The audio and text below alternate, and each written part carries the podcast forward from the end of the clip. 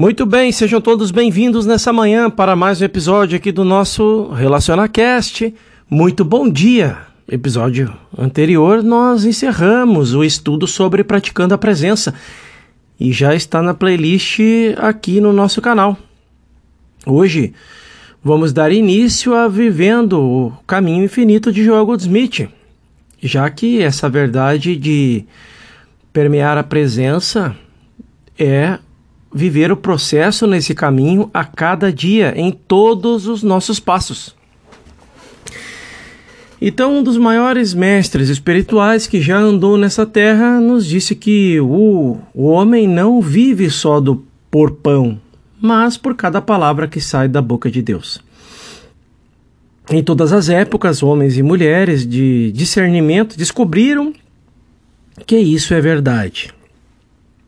Alguns deixaram um testamento de sua descoberta nas escrituras do mundo, um registro de coragem, força e inspiração, uma revelação do desenvolvimento da consciência. A experiência desses homens e mulheres iluminados é um lembrete constante de que não só vivemos apenas do trabalho, comida e descanso, mas que há outro fator que entra na vida que é muito mais importante do que qualquer uma dessas atividades humanas. Esse fator é a palavra que sai da boca de Deus.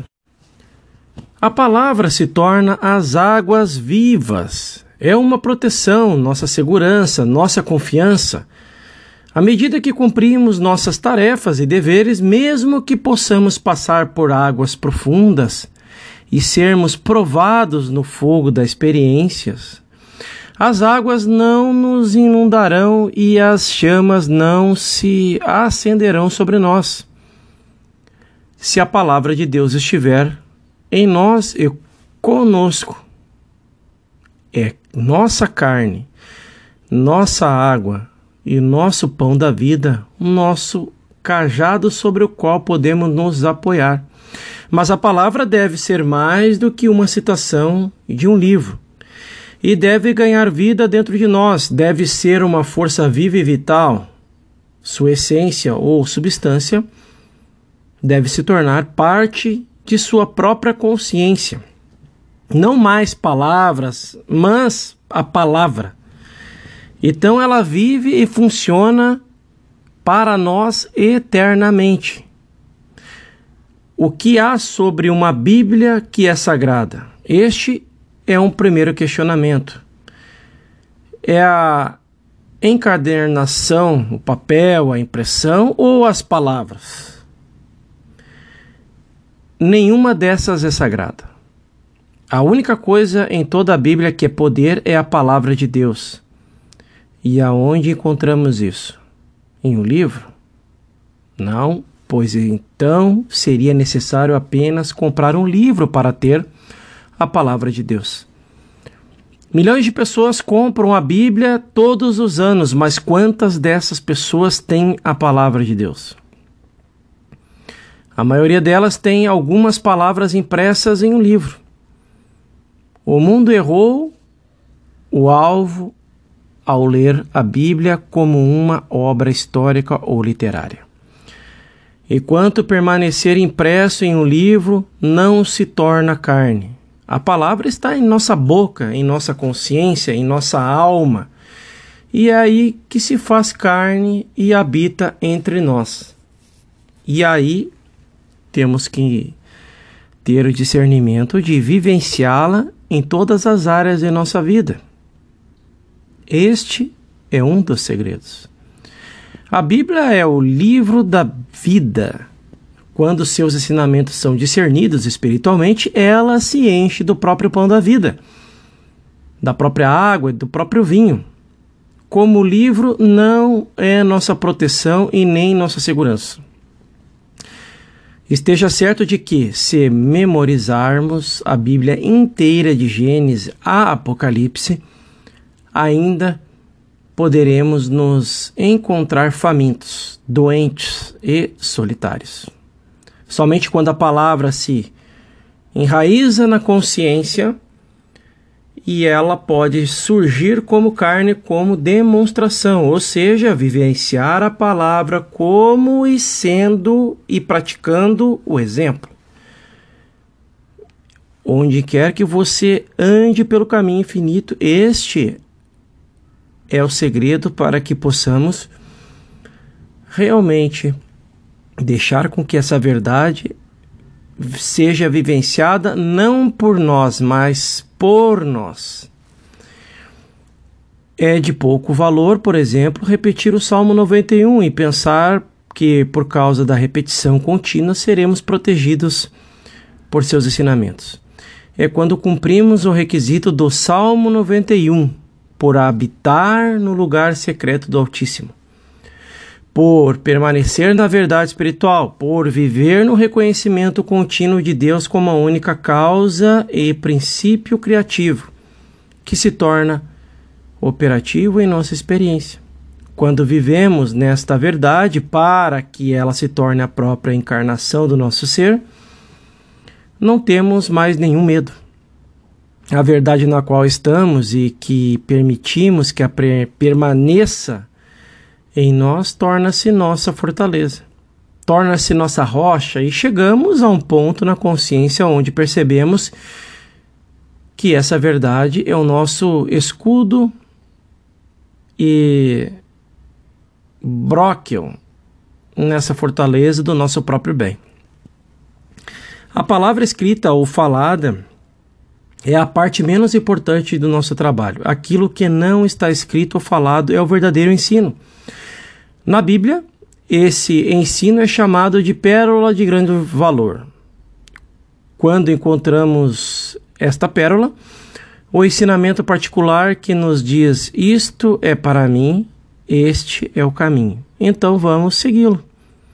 Quando o desdobramento ou a revelação de Deus vier à nossa consciência e tivermos tocado até mesmo a bainha do manto, não precisaremos mais de livros ou professores.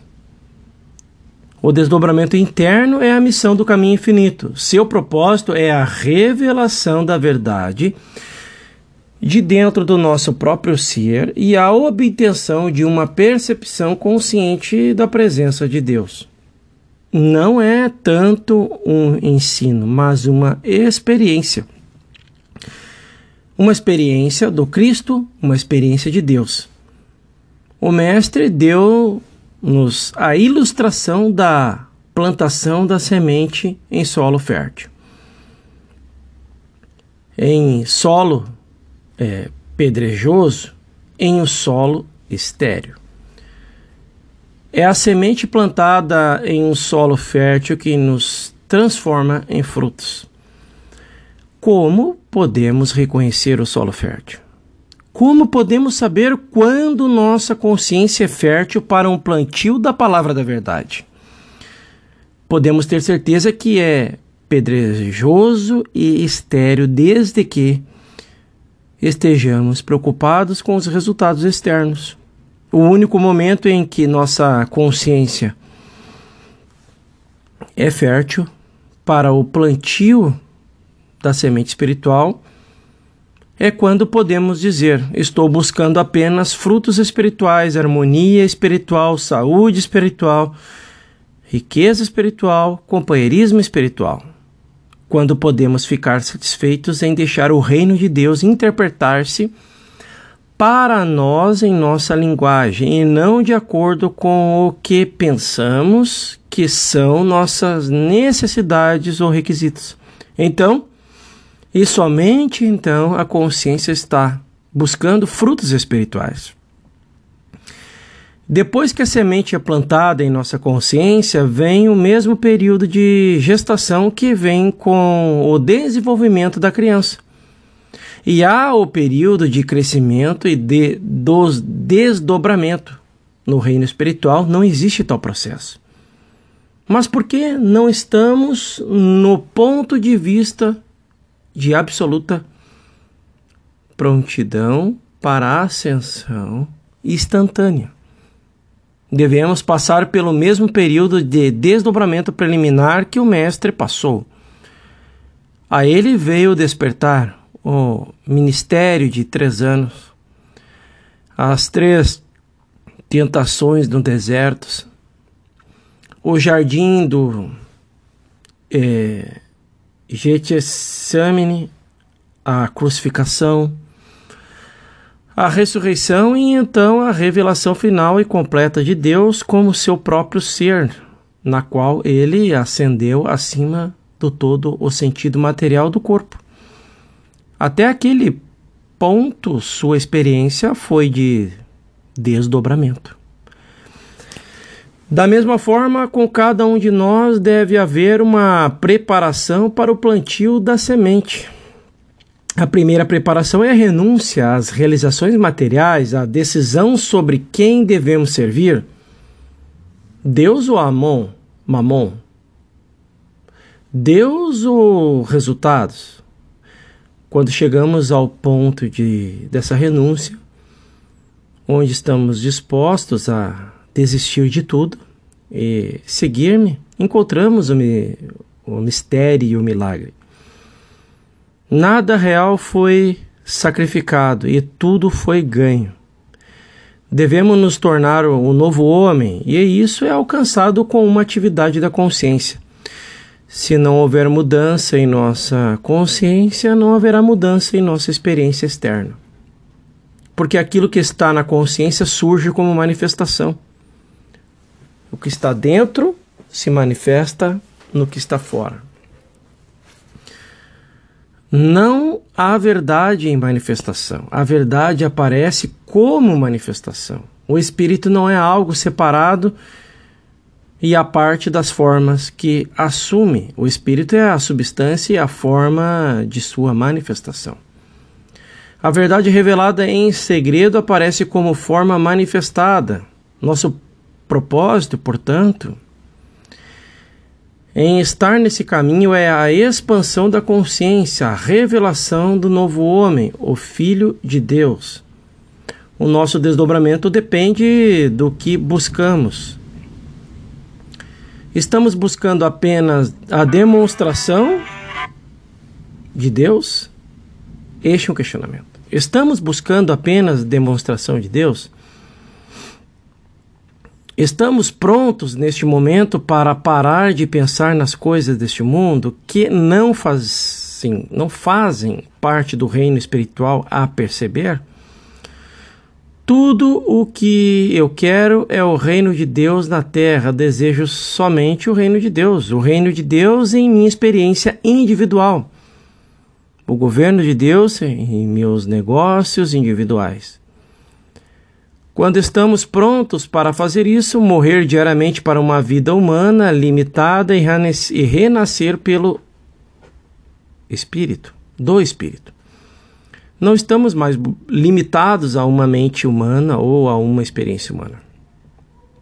O Espírito não conhece limitações. O Espírito simplesmente se derrama. Ele vem fluindo de uma maneira tão gloriosa e apressada que mal podemos acreditar. Pode fluir como uma vida inteiramente nova, como um novo trabalho, como uma nova atividade, ou pode aumentar e prosperar aquilo que já estamos engajados. Tornamos-nos observadores da atividade de Deus e nos maravilhamos com sua magnificência, beleza e generosidade. Nesse momento de consciência aumentada, sabemos que há um propósito elevado para cada um de nós, um destino divino.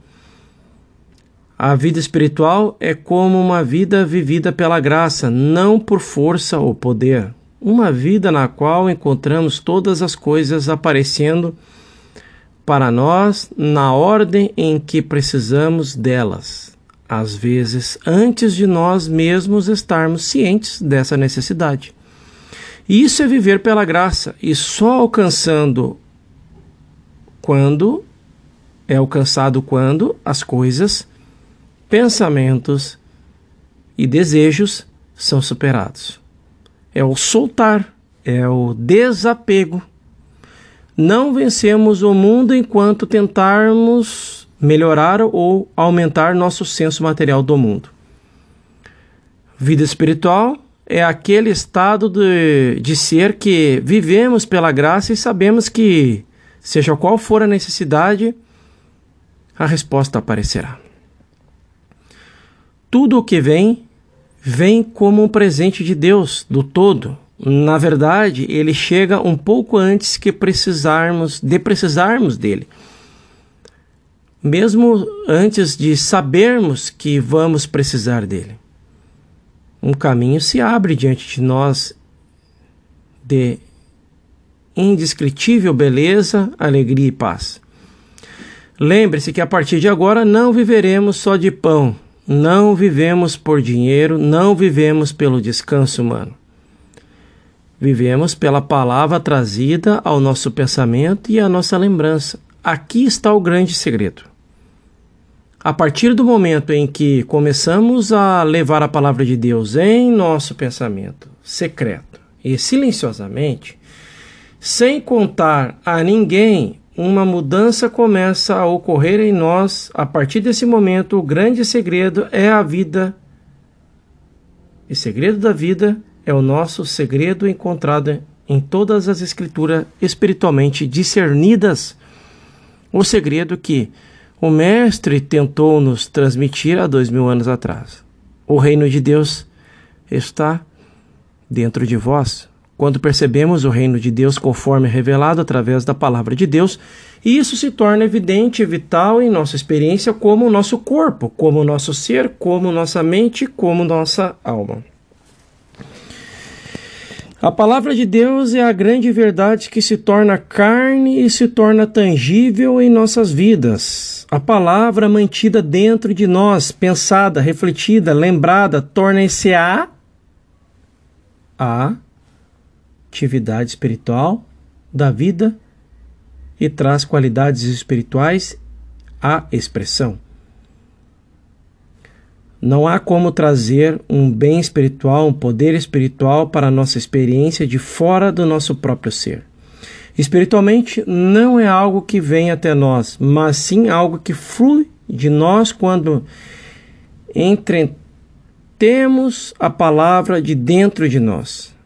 Se vós permanecerdes em mim e as minhas palavras permanecerem em vós, então a grande paz as grandes delícias deste mundo serão suas. Nenhum mal virá a você, a não, a não haverá é, nada para você temer.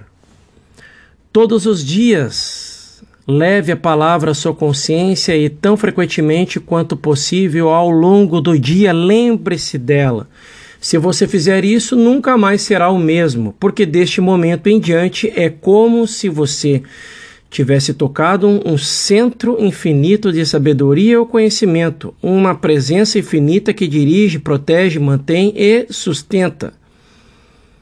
Aqueles de vocês que estão neste caminho e que ainda não tiveram essa experiência irão alcançá-la porque está escrito Vós não me escolhestes, mas eu vos escolhi.